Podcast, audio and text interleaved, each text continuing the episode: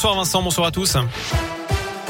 Et attention sur les routes avec ces travaux à prévoir sur l'autoroute A7. Nouveau chantier d'amélioration de la desserte entre Lyon et Saint-Etienne. Ça va débuter lundi prochain pour trois mois avec des travaux sur le terre-plein central réalisés uniquement de nuit de 21h à 4h la semaine.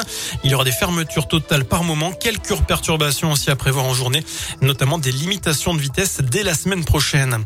À la une de l'actu, un grave accident de la circulation en fin de matinée à Brive-Charensac. Un jeune de 16 ans a été heurté par une voiture alors qu'il circulait à bord d'un cyclomoteur. S'est passé devant le collège de Corsac. Le SAMU l'a transporté en urgence absolue au centre hospitalier du Puy. Il s'était évadé il y a plus d'un mois de la maison d'arrêt de la Talaudière. Un homme de 22 ans a été interpellé tout à l'heure. Les enquêteurs stéphanois et lyonnais l'ont intercepté alors qu'il montait dans un train à la gare de Lyon par Dieu pour la région parisienne. Son évasion avait été spectaculaire. Le 5 février dernier, il avait profité d'une promenade dans la cour de la prison pour escalader un grillage puis le mur du chemin de ronde à l'aide d'une corde fabriquée avec des draps. Son arrestation s'est faite dans le calme. L'individu sera présenté demain un juge d'instruction. Le parquet a requis son incarcération à Lyon-Corba.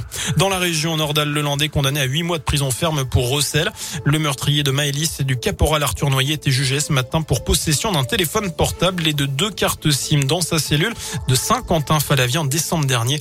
Du matériel fourni par son ex-compagne qui lui rendait visite régulièrement. D'après le Dauphiné libéré, elle écope de six mois de prison avec sursis. Chez nous, euh, pas de quoi qu'il en coûte pour répondre aux conséquences de la guerre en Ukraine. Euh, Bruno Le Maire estime qu'un plan d'aide massif comme celui contre le Covid ne ferait qu'alimenter l'augmentation des prix. Le ministre de l'économie qui compare la situation actuelle au choc pétrolier de 1973.